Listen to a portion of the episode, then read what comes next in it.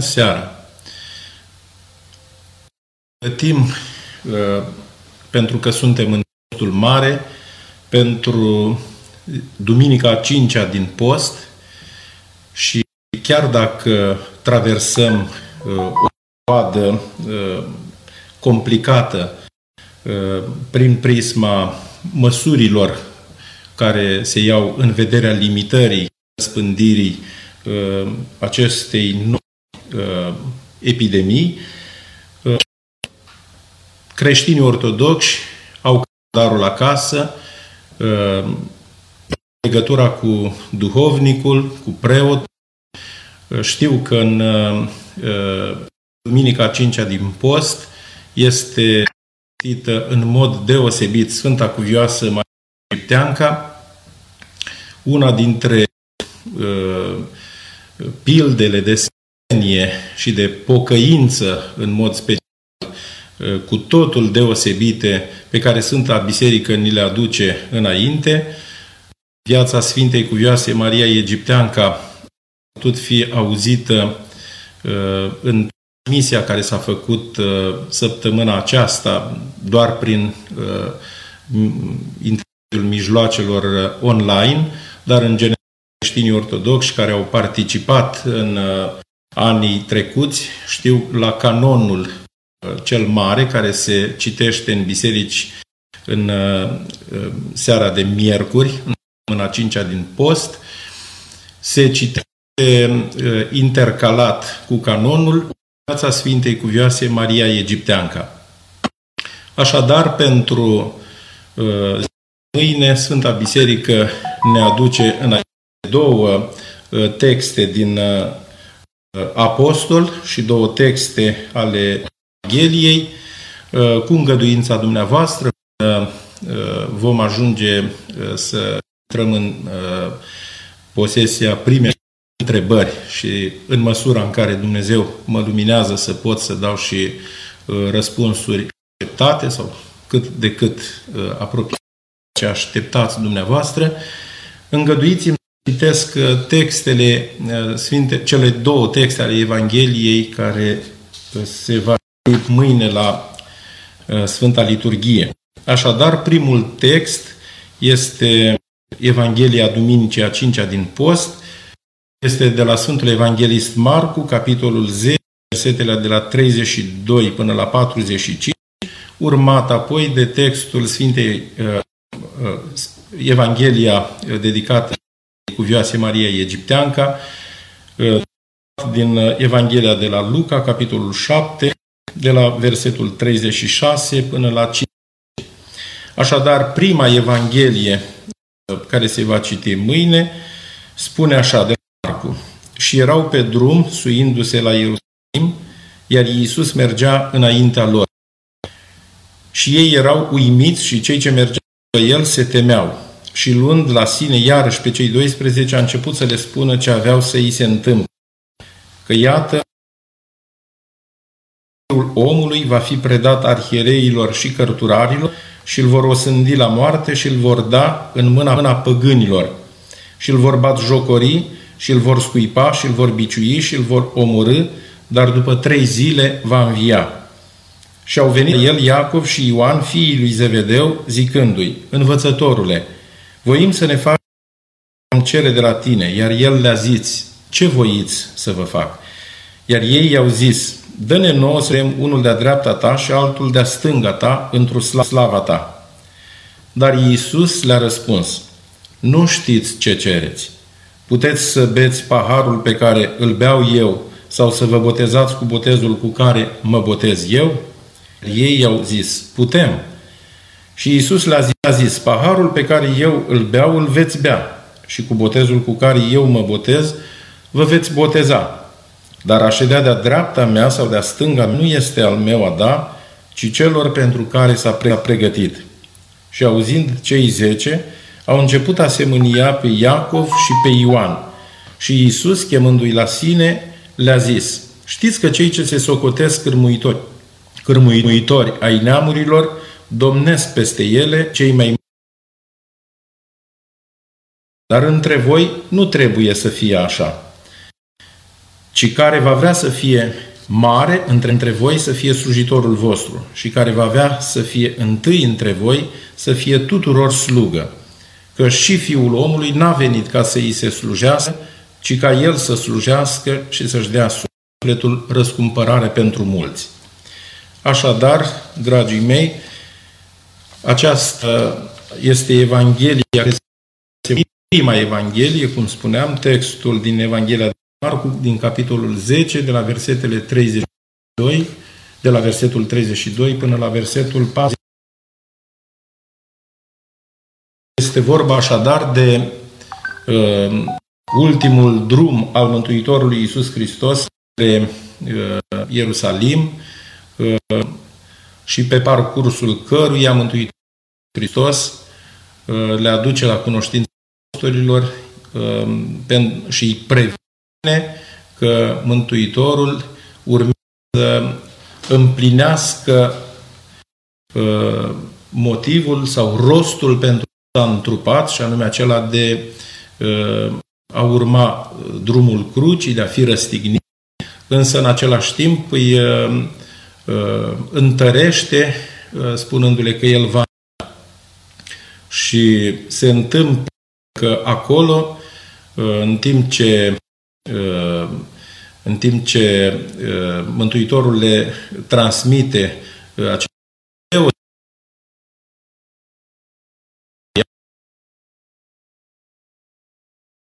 Iacov și Ioan îi cer Mântuitorului Hristos să le permită să stea în stânga și în Mântuitorul. Pur și simplu era un gând dominat de o dorință și de o imaginație pur lumească că Mântuitorul Iisus Hristos ar avea de împărățit într-o împărăție sub coordonate lumești, asemenea gândirii lumești, și ei să se bucure de acest privilegiu de a ședea unul de-a dreapta și unul de-a stânga Mântuitorului Iisus Hristos.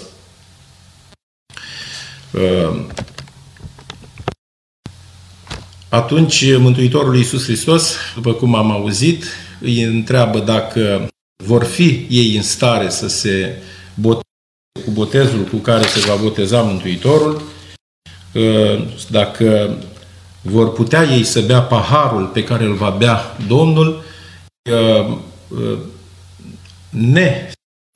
de ceea ce de fapt însemna paharul pe care îl va bea Mântuitorul, adică cel al martirii, spun că putem. În Sfinții Apostoli, după cum știm, cu excepția Sfântului Apostol și Evanghelist Ioan, care a sfârșit, să o spunem într-o primare obișnuită, a sfârșit de moarte bună, toți ceilalți apostoli au pătimit moarte martirică în diferite locuri ale lumii și în diferite moduri, așa după cum este cunoscut. Ceea ce a urmat, ați văzut, prima reacție a celorlalți ucenici a fost că, iată, cei doi frați, Iacov și Ioan, fiii lui Zebedeu, stea într-o poziție privilegiată în relația aceasta cu Mântuitorul Iisus Hristos, dar o poziție de pe o gândire dominată încă de tot ceea ce poate fi mai lumesc. A doua Evanghelie, spuneam, este vorba de Evanghelia care se citește în legătură cu Sfintei Cuvioase Maria, din Evanghelia de la Luca, de la capitolul 7, începând cu versetul 36 până la versetul 40. Să citesc, spune așa: unul din farisei l-a rugat pe Iisus să mănânce cu el. Și iată, erau în cetate o femeie păcătoasă și, aflând că șade la masă în casa Maiseului a adus un alabastru cu mir și stând la spate, lângă picioarele lui, când a început să ude cu lacrimi picioarele lui, părul capului ei le ștergea și săruta picioarele lui și le ungea cu mir. Și văzând fariseul care îl chemase, a zis în sine, acesta de-ar fi proroc ar ști cine e și ce fel de femeie și ce fel e femeia care atinge de el, și anume că este păcătoasă. Și răspunzând Iisus, a zis către el, Simone, am să-ți spun ceva. Învățătorule, spune, a zis el, că mătar avea doi datornici. Unul era cu 500 de dinari, iar celălalt cu 50. Dar i-a iertat pe amândoi. Deci care dintre ei îl va iubi mai mult? Răspunzând a zis, socotesc că acela căruia a iertat mai mult. Iar el a zis, da, ai judecat. Și întorcându-se către femeie, a zis lui Simon, vezi pe femeia asta? Am intrat în casa ta și apă pe picioare nu mi-ai dat. Însă cu lacrimi mi-au dat picioarele și le-a șters părul capului ei. Sărutare nu mi-ai dat. Ea însă de când am intrat n-a încetat să sărute picioarele. Cu un de lemn capul nu l-ai uns, ea însă cu mir uns picioarele. De aceea zic ție, iertate sunt păcatele ei cele multe, că mult a iubit, iar cui se iartă puțin, puțin. Și a zis ei, iertate sunt păcatele. Și au început cei ce ședeau împreună la masă, iar către femeie a zis, credința ta te-a mântuit, mergi în pace. Așadar, acest text cu foarte multe de reflexie pe fiecare dintre noi să ne pună gând în mai multe puncte de vedere. În primul rând, judecata lui Simon, pe care o gândește, nu o exprimă în cuvinte, Mântuitorul Iisus Hristos, ca cel care știe gândurile noastre ale tuturor, pentru că spune Sfântul Evanghelist Luca, fariseul care îl chemase a zis în sine. Așadar, Mântuitorul Iisus Hristos, știindu-i Simon, i-a răspuns, fără să fie întrebat, printr-o pildă, cu cămătarul care avea doi datornici și îl pune, de fapt, să recunoască că cel căruia îi se iartă mai mult, acela este dispus să-și iubească mai mult și să facă gesturi mai consistente în apropierea față de Dumnezeu. În general, acest lucru îl întâlnim, este o diferență pe care o remarcă preoții atunci când au în față un creștin ortodox, care este dintr-o familie, spunem de multe ori, obișnuită, dar dacă este să fim a fi o familie obișnuită, se înțelege uneori că în familia obișnuită nu prea merg la biserică în fiecare duminică și sărbătoare, că nu se spălesc foarte adesea, ci uneori se împlinește mare, poate și în postul Crăciunului, și atunci de multe ori soțit de gândul hai pe aceasta, hai să mă spovedesc și să mă împărtășesc pentru a scăpa sau pentru a-mi lua de o grijă, cum mai spun unii. Atunci se consideră că acest comportament este unul obișnuit.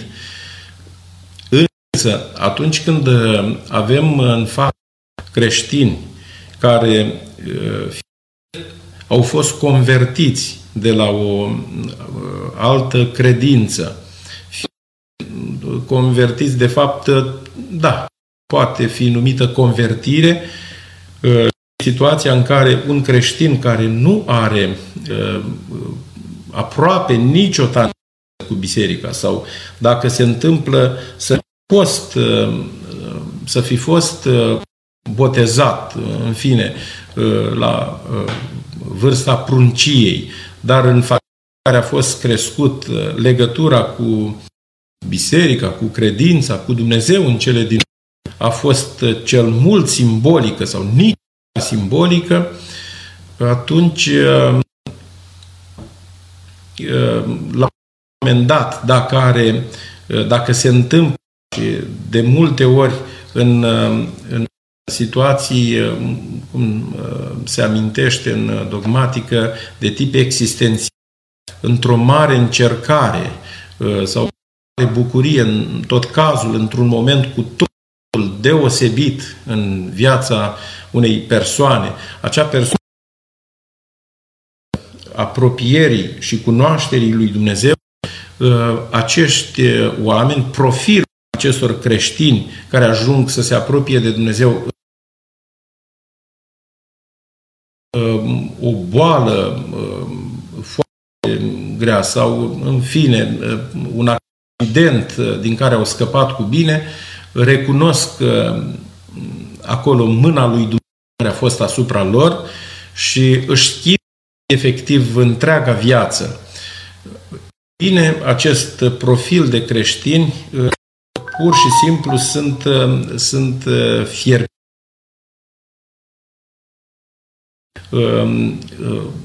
trăsăturile sau trăsătura acestor creștini este, am putut să o numim, de foc. Creștini cu o credință puternică, fierbinte, în general nu prea fac niciun fel de compromis. Iată, avem în fața acest gen de oameni și de multe ori cei care sunt așa, adică cei care sunt fierbinți, sunt creștinii care consideră că au multe păcate, țin să fie siguri că sunt pe drumul cel bun, cu foarte multă intensitate ca Dumnezeu să ierte, își recunosc toate, sunt dispuși la gesturi concrete mult mai importante. Văd că a apărut deja o întrebare. Părinte, credeți că vom scăpa de virus? Putem lua lumina sfântă? Păi, nu sunt specialist, deși intuiesc că vor fi multe întrebări de zona aceasta, dar din ce am auzit și eu, din prezentările făcute de specialiști, se pare că nu vom scăpa repede de virus. Însă, ceea ce este important este să depășim acest moment critic până când o să apară, și nădăjduim să fie cât mai repede. S-a vorbit de câteva luni de zile ca și posibilitate. În variantele cele optimiste am înțeles că ar fi vorba de 2-3 luni până o să apară fie un vaccin care să imunizeze pe cei care au un sistem imunitar mai car, fie un tratament mai adecvat sau, până la urmă, posibilitatea cei care trec prin momente mai dificile în contextul infectării cu acest virus să poată fi tratat. Este vorba de ventilatoarele despre care am auzit că sunt extrem de importante în cazurile cele mai grave. Cineva spunea că e posibil ca de acum încolo, încă vreo câțiva ani, în sezonul rece, să tot ne întâlnim cu coronavirusul, care practica nu că doar dă bătaie de cap lumii întregi, ci pur și simplu a schimbat și a întors lumea pe dos. Dacă am putea lua lumina sfântă, este greu de spus, în tot cazul, faptul că nu vom, la ora actuală, eu acum spun doar ceea ce știm în momentul actual, slujba nu poate fi făcută cu prezența credincioșilor și nu văd cum. Deși niște posibilități vor putea fi, că dacă cineva ajunge la un moment să ia lumina la biserică sau să o aducă cineva acasă, o poate da și creștini, nu trebuie neapărat toți să aibă acces, dar în niciun caz nu prin prezența la slujbă în noaptea de înviere. Repet,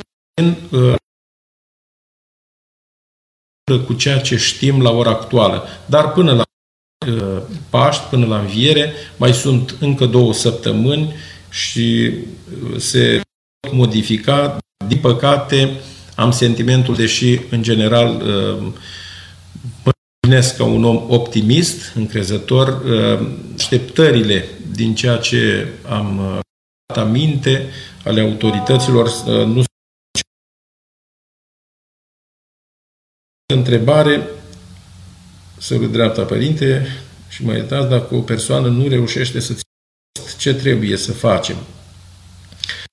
Nu reușește să țină post din motive, cum spunem noi într-o exprimare bisericească, din motive binecuvântate, din pricini binecuvântate, care pot fi cauzate fie de o problemă de sănătate, de, eu știu, vârste extreme, sau femei însărcinate sau femei care alăptează sau și alte situații cu tot excepționale, atunci nu e nicio problemă. E mai dificil cu cei care nu țin post pentru că nu își pot asuma o disciplină și nu își pot asuma o înfrânare la care suntem chemați, la urmă o asceză la care suntem chemați cu toții. Teodora întreabă, se vorbește despre acest vaccin ca fiind o metodă de a implanta chipuri. Ce părere aveți despre asta? Cum să privim acest lucru și de ce credeți că ar trebui să acceptăm vaccinarea? Nu spun nici că trebuie să ne vaccinăm, nici că nu trebuie să ne vaccinăm. Iarăși, m-aș da cu părerea în legătură cu aspecte care mă depășesc, pe care nu le stăpânesc și nu se cade să mă întrebați pe mine dacă e bine să ne vaccinăm sau nu, pentru că nu am argumente nici pentru o variantă, nici pentru cealaltă. Am auzit și eu, într-adevăr, de îngrijorarea legată de posibilitatea ca printr-un vaccin pentru coronavirus sau pentru evitarea altor boli implanta microchipuri. Vă rog să mă iertați că nu văd nicio legătură, nu exclud, pentru că iarăși nu am cunoștințele necesare pentru a mă pronunța vis-a-vis de o asemenea problemă. Știu că este o mare preocupare, am citit și eu câteva materiale, nu au văzut ceva științific, sunt doar exprimări ale unei îngrijorări, pe bună dreptate, dar nu sunt în măsură să dau eu acest. Aș zice totuși că chiar să fie o microcipare, nu prea văd rostul să ne credem că ar fi, pentru că din ce citim, pecetea lui Antichrist se va pune în cunoștință de cauză, adică alegi să slujești pe Dumnezeu, pe Domnul Hristos, ca împărat și Dumnezeu, așa cum răspunde de nașul la botez, că Hristos, alegi să slujești avantajele pe care slujirea lui Antichrist le va propune sau le va presupune, iertați-mă, vă rog, ori dacă te microcipează cineva și asta ar știu, pecetluirea cu semnul fiat, dacă este făcută inconștient, nu știu dacă are vreo importanță. Cum nu are foarte mare importanță să fie împărtășit bunăoară în stare de inconștiență. De altfel, preoții știu, cu preatele taine se dă celor care se că la spital, dacă te cheamă să împărtășești pe cineva în comă, pentru că Sfânta Împărtășanie, Sfânta Euharistie, nu o iei și își produce efecte indiferent de faptul de a pare conștient la așa ceva. Sau cum mai sunt uneori, sunt întrebat dacă putem, ce soțul nu prea, sau fiul, sau eu știu cine, nu prea are legătură care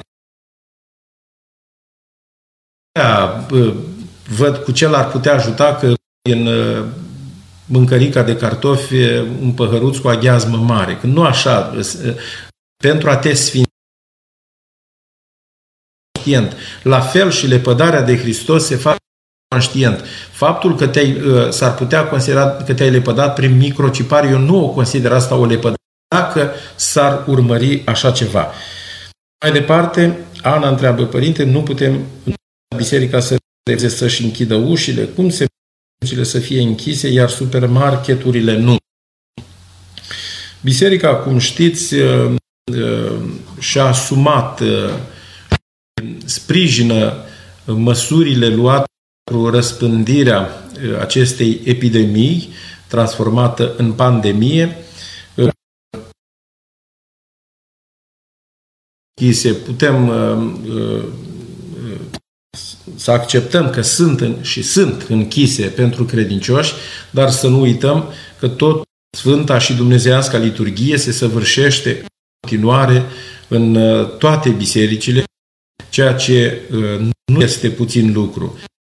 Total dureros și de neacceptat ar fi fost ideea interzicerii săvârșirii Sfintei Liturghii, așa cum am aflat că s-a întâmplat bunăoară în Grecia, cel puțin pentru 2 săptămâni și în Republica Moldova, la frații noștri de peste și în alte locuri din lume, unde autoritățile au interzis pur și simplu săvârșirea slujbelor în biserică fără nicio nuanțare.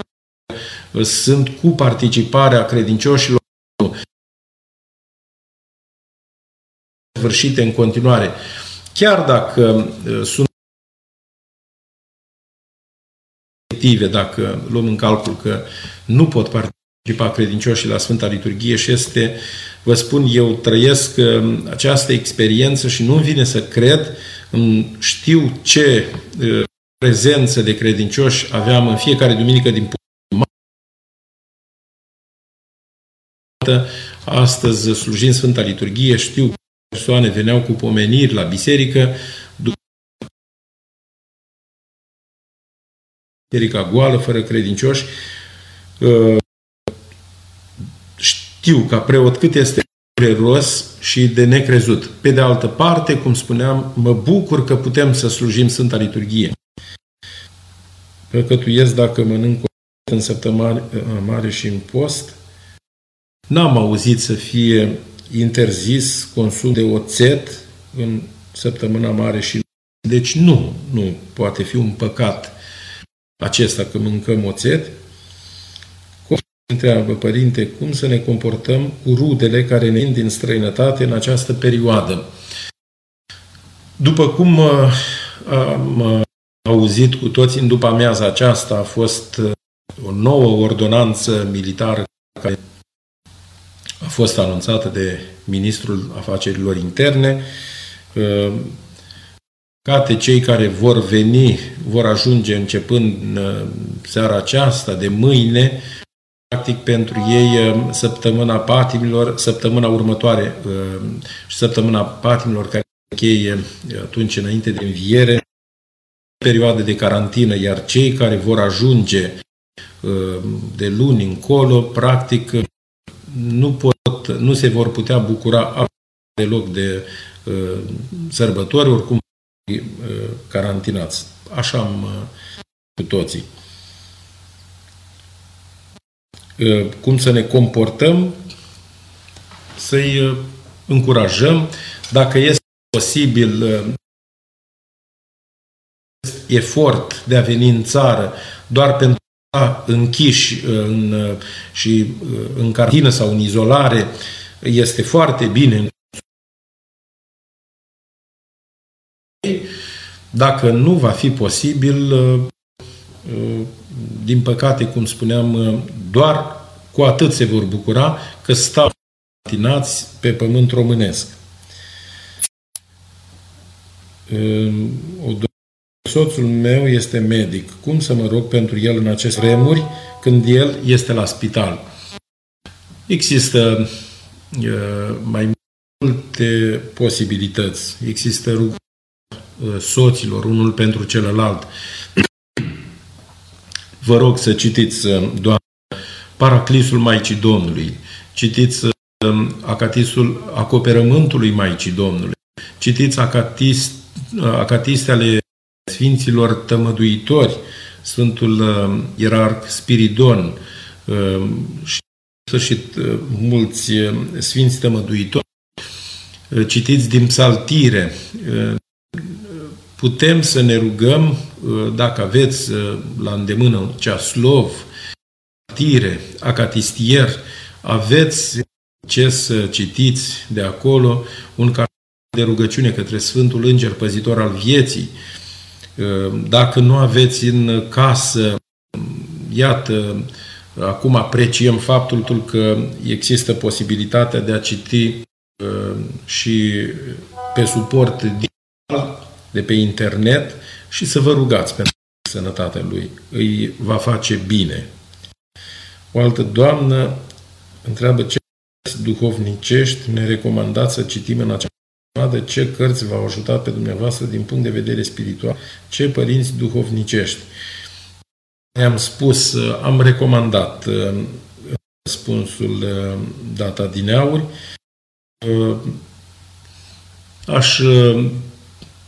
Nu știu dacă e corect să spun eu despre mine. Am spus deja Psaltirea, Paraclisul Maicii Domnului și Acatiste.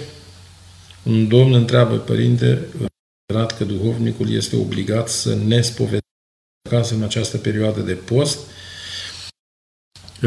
În textul Ordonanței militare numărul 2 a rămas acolo posibilitatea ca preot să poată răspunde celor pacienților aflați în spital, credincioșii care sunt nevoiți fie în spital și solicită împărtășirea cu curatele taine. Preotul poate în spital, respectând regulile spitalului, sau poate într-adevăr să meargă și acasă. S-a recomandat prin centrele speciale, prin protopopiate, ca preoții să respecte și să-și ia propria sănătate pentru sănătatea membrilor familiei lui și, nu în ultimul rând, pentru a nu transmite celor la care se duce, care îl cheamă, să-și ia măsuri de precauție. O altă întrebare: se poate înmulți agheasma mare? Depinde pentru ce vrem să înmulțim agheasma mare, pentru că nu trebuie să câte o, iertați-mă că spun așa, câte o Agheasmă. Este suficient dacă gustăm puțin de agheasmă mare și dacă nu aveți, puteți să... La biserici există agheasmă mare suficientă sau să întrebați cine... O altă întrebare, putem citi Prohodul Domnului acasă? Nu putem ajunge la biserică? Sigur că da. Dacă cărticica cu Prohodul Domnului sau dacă nu o aveți, puteți găsi textul Prohodului și pe internet și este chiar indicat în Vinerea Mare să citiți, dacă puteți să și cântați Prohodul Domnului, cu siguranță vă ajuta foarte mult să trăiți momentul deniei din Vinerea Mare. Părinte, eu cred că Bunul Dumnezeu va păzi de orice primejdie, așa a făcut și până acum. Trebuie doar să ne rugăm, ține omul pe pământ. Aveți foarte mare dreptate, doamnă Elena. Ați spus-o mai bine decât cât am spus-o eu până acum, poate în anumite aspecte. Evident că Dumnezeu este Cel care în cele urmă ne păzește de orice primejdie. Este un cuvânt foarte frumos în Psaltire. Se citește și la Sfânta Liturghia Darurilor mai înainte sfințite. N-ar păzește cei ce o păzesc pe ea. Dacă n-ar zice casa în zadar, s-ar osteni cei zidesc. Așa încât, până la urmă, în mâna lui Dumnezeu suntem cu toții și doar Dumnezeu, sunt convins, că este Cel care ne poate păzi și Cel care poate pune capăt acestei pandemii. Inclusiv inspirând medici, pe cercetători să găsească soluții și tratamente care să ne scape de această pandemie, de acest virus. Atunci când Dumnezeu îi inspiră, ei lucrează ca mâini ale lui Dumnezeu prelungite pe pământ. Doamnă, alăptez și se întreabă dacă este obligatoriu conform prevederilor bisericii din postul până la capăt. Am amintit femeile care alăptează, ca și alte categorii de persoane, nu le mai număr, pot să postească atât cât le permite situația în care, în cazul dumneavoastră, e evident că nu e obligatoriu să țineți postul până la capăt. Țineți cât puteți. Este bine totuși, dacă puteți să postiți, postiți atât puteți dumneavoastră și, evident, păstrați legătura cu duhovnicul. Am convingerea că duhovnicul vă poate da mai multe sfaturi vis-a-vis de situație prin care sunteți și de posibilitatea în cele din urmă de a vă și împărtăși. O altă doamnă întreabă acum că nu putem fi părtași Sfântului Maslu. Cum putem avea Sfânta Agheasmă? Dacă pregătim acasă făină și o sticlă cu apă în timp ce ascultăm, în situația de acum, prin internet, are aceeași putere. Stați că nu înțeleg. Dacă pregătim acasă de lemn și o sticlă cu apă, în timp ce ascultăm, în situația de acum, prin internet, are aceeași putere. Să fim clar, Sfânta Agheasmă nu se poate sfinți prin intermediul internetului. Să aveți grijă, există riscul unor derapaje, unor exagerări. Vorbeam cu câțiva și spuneam că acum, iată, este folositor și binevenit faptul că liturghie poate fi urmărită la televizor, duminică sau pe internet pentru cei care sunt mai departe, pe alte meridiane ale Pământului. Urmăresc pe internet, însă există riscul să se obișnuiască și să considere că este suficient să urmărești pe internet. Aceasta este o situație excepțională, este o perioadă supusă unor măsuri cu caracter absolut excepțional și în lipsă de altceva, evident, a fost îndemn făcut chiar și în ordonanța militară și, evident, prin comunicările venite începând cu Sfânta Patriarhie, în cazul nostru de la Mitropolie, de la Centrul Eparhial, s-au făcut îndemnuri și probabil de la toate eparhiile au fost mați credincioși să urmărească Sfânta și Dumnezeiasca Liturghie la televizor, dacă se poate pe Trinitas TV, iată, eu îndemn să urmăriți și pe Doxologia, dar în momentul când Bunul Dumnezeu va îngădui să se încheie această încercare prin care trecem și să se ridice restricțiile de călătorie și de circulație, să participați la Sfânta și Dumnezeiasca Liturghie la biserică. Și, ca să fie foarte concret, nu se poate sfinți aghiasma ascultând acasă rugăciunea eventual de sfințire a apei dată la televizor sau pe internet. Cântăm Vinerea Mare Prohodul Domnului la fereastră vecinii. Foarte frumos ar fi. Este deosebit. Chiar cineva îmi spunea și am auzit astăzi că își propuneau pe grupuri de WhatsApp ca în noaptea de înviere, în cazul în care nu vor putea participa, să iasă cu toții la ora 12 noaptea la geamuri, de la balcoane și să se cânte Hristos a înviat. Ce frumos ar fi! Frumos ar fi! Așa încât, sigur, Prohodul Domnului îl puteți cânta în Vinerea Mare împreună cu vecinii. Ce reprezintă postul pentru o persoană? Ce ar trebui să facem să simțim că postim cu adevărat? Reprezintă este o asceză, este un exercițiu de autodisciplinare.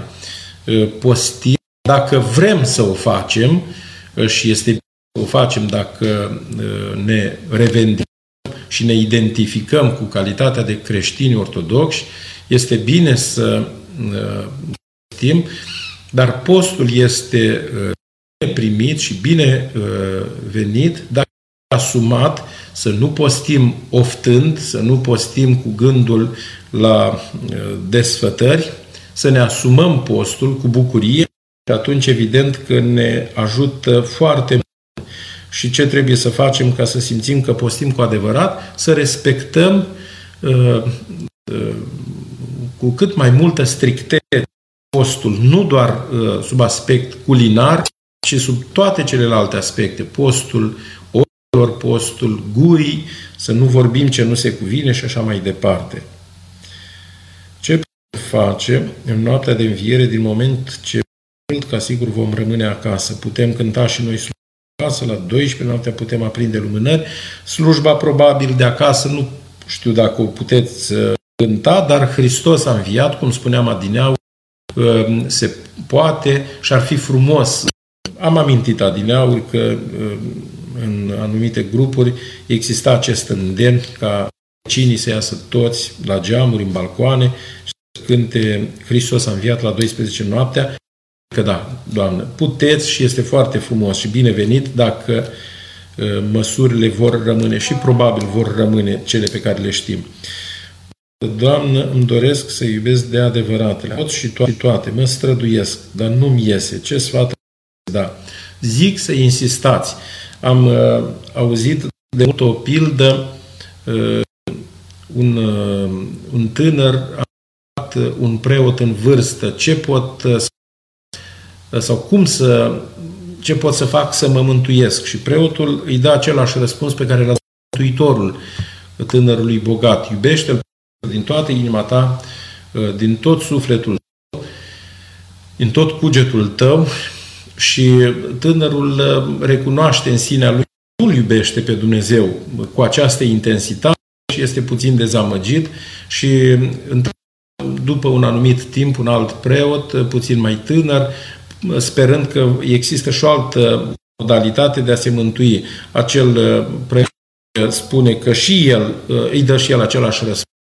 În fine, întreabă prin al treilea, mai tânăr, și atunci care îi dă același răspuns și el spune: dacă nu-L pot iubi pe Dumnezeu din toată inima mea, toată puterea, din tot cugetul meu, să încerc măcar să mă prefac că-L iubesc pe Dumnezeu și astfel, prefăcându-mă, poate o să-mi iasă, poate voi putea iubi pe Dumnezeu din toată inima mea. Vă străduiți, să insistați să adevăratele, tot și toate, așa cum vă doriți. La noi s-au închis bisericile, întreabă un domn. În Georgia nu s-a întâmplat așa, în Bulgaria nu s-a întâmplat așa. Da, nu s-a întâmplat așa în Georgia, nu știu cum este în Bulgaria, dar să luăm în calcul și cum s-a întâmplat, aminteam, în Grecia, în Republica Moldova, dacă nu greșesc în Slovenia, sper că nu greșesc, dar și cu siguranță și în alte părți unde au fost interzise. La noi, cum spuneam, de bine, de rău, se slujește Sfânta și Dumnezeiasca Liturghie la fiecare altar. Și este foarte important acest lucru. O altă doamnă spune: părintele meu a murit înainte cu 3 săptămâni de Paște anul trecut. Ce pot face dacă nu putem face parastase în această perioadă? Puteți să le amânați. Puteți să amânați parastasul și să-l faceți după ce vom să ne deplasăm mai ușor. Încă o dată, insist, trăim un moment cu totul excepțional. În momente excepționale reacții, comportamente și atitudini excepționale. Nu este ceva care să țină de viață și de moarte faptul dacă am respectat săvârșirea parastasului, acel soroc chiar atunci când se împlinește. Ce să facem cu o persoană care crede în Dumnezeu, dar nu vrea să meargă la biserică, nu se roagă, preoții și tot ce ține de biserică? Să mai continuăm să o convingem că este pe un drum greșit? De multe ori am ajuns să ne certăm din această cauză. Păi întrebați aici ce facem cu o persoană care crede în Dumnezeu, dar începeți să spuneți de fapt ce nu face. Atunci eu aș spune cum crede în Dumnezeu, dacă tot ceea ce urmează aici mai degrabă faceți profilul unui om care nu crede. Și am mai auzit și eu acest paradox că sau să mergi la biserică, nu-i totul să postești, nu-i totul să săruți icoanele, nu-i totul să ai un duh. Bun, dacă nu-i totul asta, nu-i totul cealaltă, ce reprezintă? În ce constă atunci credința? Este ca și când între 2 soți, să spunem, din ei îi aduce la cunoștință celuilalt că simte lipsa iubirii partea lui. Să zicem, soția îi acest gând soțului ei și soțul îi spune: pe cum ai vrea tu? Ce ai vrea tu să vezi la mine ca să-ți dai seama că te iubesc? Și ea să-i spună: păi nu mi-ai dat floare, păi dar ce, iubirea mea în tine constă doar să aduc flori sau să-ți spun vorbe sau totul înseamnă să-ți fac? Păi bun, dar când nimic din toate acestea nu se întâmplă, toate lipsesc, și să-i spui: dar fii sigur și știi că te iubesc, dar cum dacă nu arăți în niciun fel lucrul acesta? La fel și cu credința. Cum să crezi? Cum adică eu cred în Dumnezeu, dar nu-i totul să fac asta, să fac aceea, să fac cealaltă? Păi nu prea e credință, să mă iertați. Dar să continuați să o convingeți, nu știu, probabil este pe o părere a lui și nu cred că aveți șanse. Să vă rugați, doar atât cred că este eficient. Mulțumim pentru sfaturile și învățăturile folositoare sufletului. Curțile bisericilor sunt mari. De ce considerăm că putem să fim împreună în noaptea de înviere? Autoritățile au menținut și dacă vor menține aceleași restricții de circulație, din acest punct de vedere, cred că nu putem fi împreună, pentru că nu există preot care să nu-și dorească să fie cu credincioșii lui în noaptea de înviere și nu numai, în fiecare duminică și la slujbele Sfintelor Biserici. Deși dacă ar fi să spun și eu personal, adevăr, mai ales acolo unde curțile bisericilor sunt mari, să se păstreze o distanță, cum există această exprimare, distanțarea socială, cred că ar fi o soluție, dar e problema restricției de circulație. Sunt internată cu suspiciune de COVID și mă macină grija că voi rămâne nespovedită și în acest post așa de important. Păi chemați, că spuneți internată, chemați preotul spitalului unde sunteți internată și dacă vă doriți să vă spovediți și vă împărtășiți, preotul poate, din perspectiva pozițiilor autorităților, este posibil acest lucru.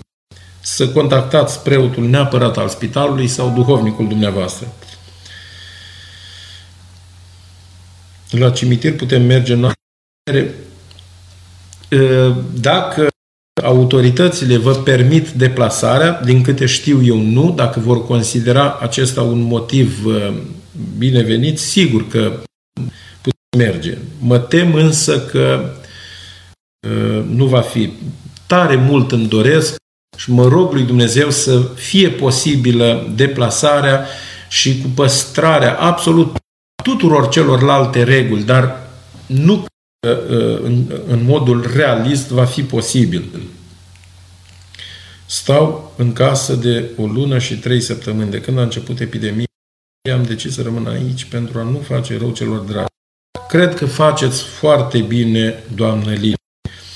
O altă doamnă, părinte, cum o să primim Sfântul Paște dacă nu venim la biserică în noaptea de înviere? Se discută, sigur, o să apară până la Paști, cum spuneam, sunt încă 2 săptămâni, se vor mai da recomandări și preoților și vom afla cu toții cum vom putea împlini și această așteptare a credincioșilor. Sunteți de acord cu propunerea unora către guvern de a accepta să ne lasă să participăm la slujba de înviere, dar să respectăm regulile de igienă și de distanță, inclusiv să acceptăm să ieșim cu lingurițe de unică folosință? Nu am creat astfel un precedent? Păi nu știu ce să zic. Iertați încă o dată, repet, insiste, este firesc, pe de altă parte este preocuparea cea mai importantă. Problema este legată de restricția de circulație. După cum aceasta este posibilă cu adeverință în cazul deplasărilor la muncă sau cu declarații pe proprie unde care sunt indicate în documentul respectiv. Tare mult mi-aș dori ca atunci când voi sluji de înviere să fie cineva care să-mi răspundă adevărat a înviat când voi spune Hristos a înviat. Dacă va fi posibil sau nu, încă o dată nădăjduiesc să fie, poate, reguli foarte clare. Nu are voie nimeni să se apropie la mai mulți metri unul de altul, să stea așa ca pe o foaie de matematică. Și măcar așa să fie. Dar, nu știu, așteptăm să vedem dacă va exista o asemenea posibilitate.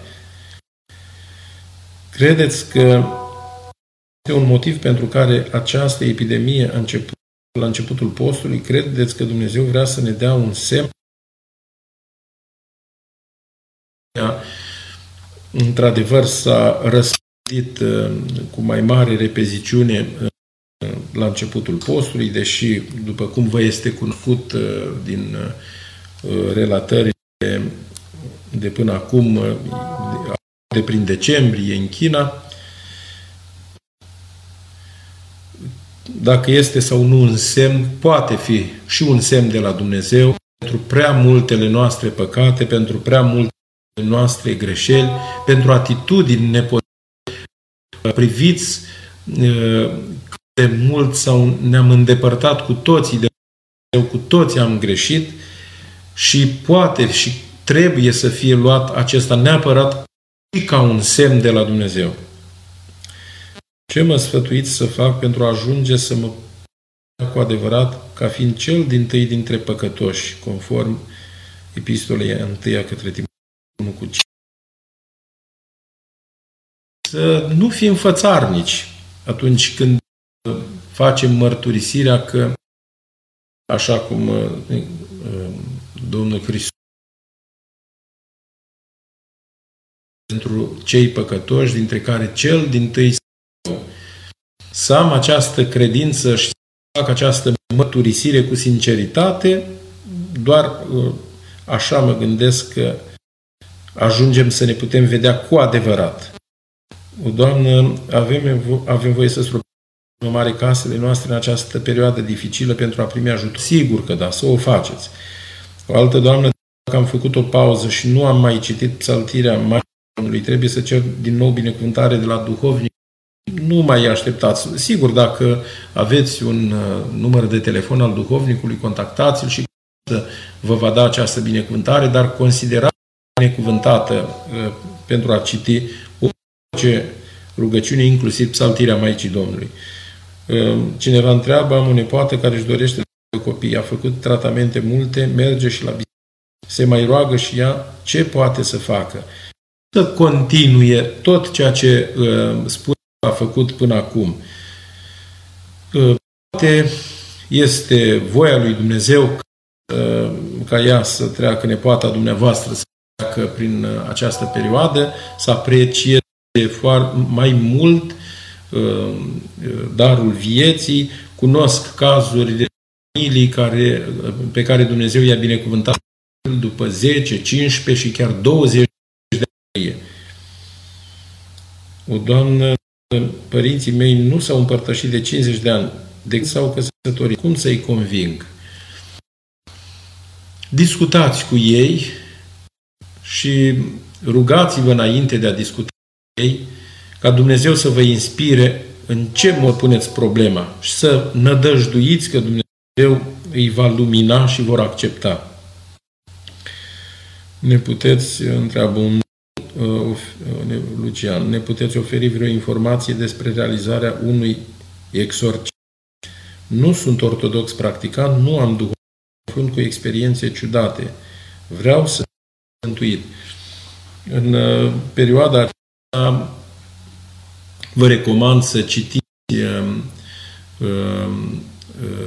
la sfârșitul rugăciunilor de seară. Este o asemenea rugăciune prin care îl rugăm pe Dumnezeu să ne izbăvească de cel rău, să citim din Psaltire, luați Sfânta Agheasmă, dacă aveți Sfânta cu preotul dumneavoastră din parohie sau dacă cunoașteți un preot, indicat este preotul parohie, să luați legătura cu el și să cereți sfat duhovnicesc. Altcineva întreabă, părinte, ce să fac ca să-mi găsesc liniștea? Ce să citesc? Am făcut recomandări vis-a-vis de rugăciune. Paraclisul Maicii Domnului sunt canoanele de rugăciune către acatiste, către Sfinții Vindecători. Iată, aseară a fost Bunei Vestiri. Este important de știut că a fost în care avarii și înconjurau Constantinopol, l-au asediat în secolul VII și au fost prin purtarea de grijă a Maicii Domnului. O altă doamnă întreabă ce rugăciuni și acatiste să citim izbăvirea de boală. Am zis, cred că ați fost atentă. Părinte, puteți anunța că urmează așa. Da. Ne-am apropiat de final. La ora 9, la ora 21, urmează Părintele Stelian Tofană, Părintele Profesor de la Cluj, și vă invit să ascultați, să rămâneți pe portalul lui Doxologia. Urmăriți în continuare. Bunul Dumnezeu să ne întărească pe toți în credință, să ne izbăvească Dumnezeu cu harul Său, rugăciunile prea curatei Maicii sale și ale Sfinților. Amin.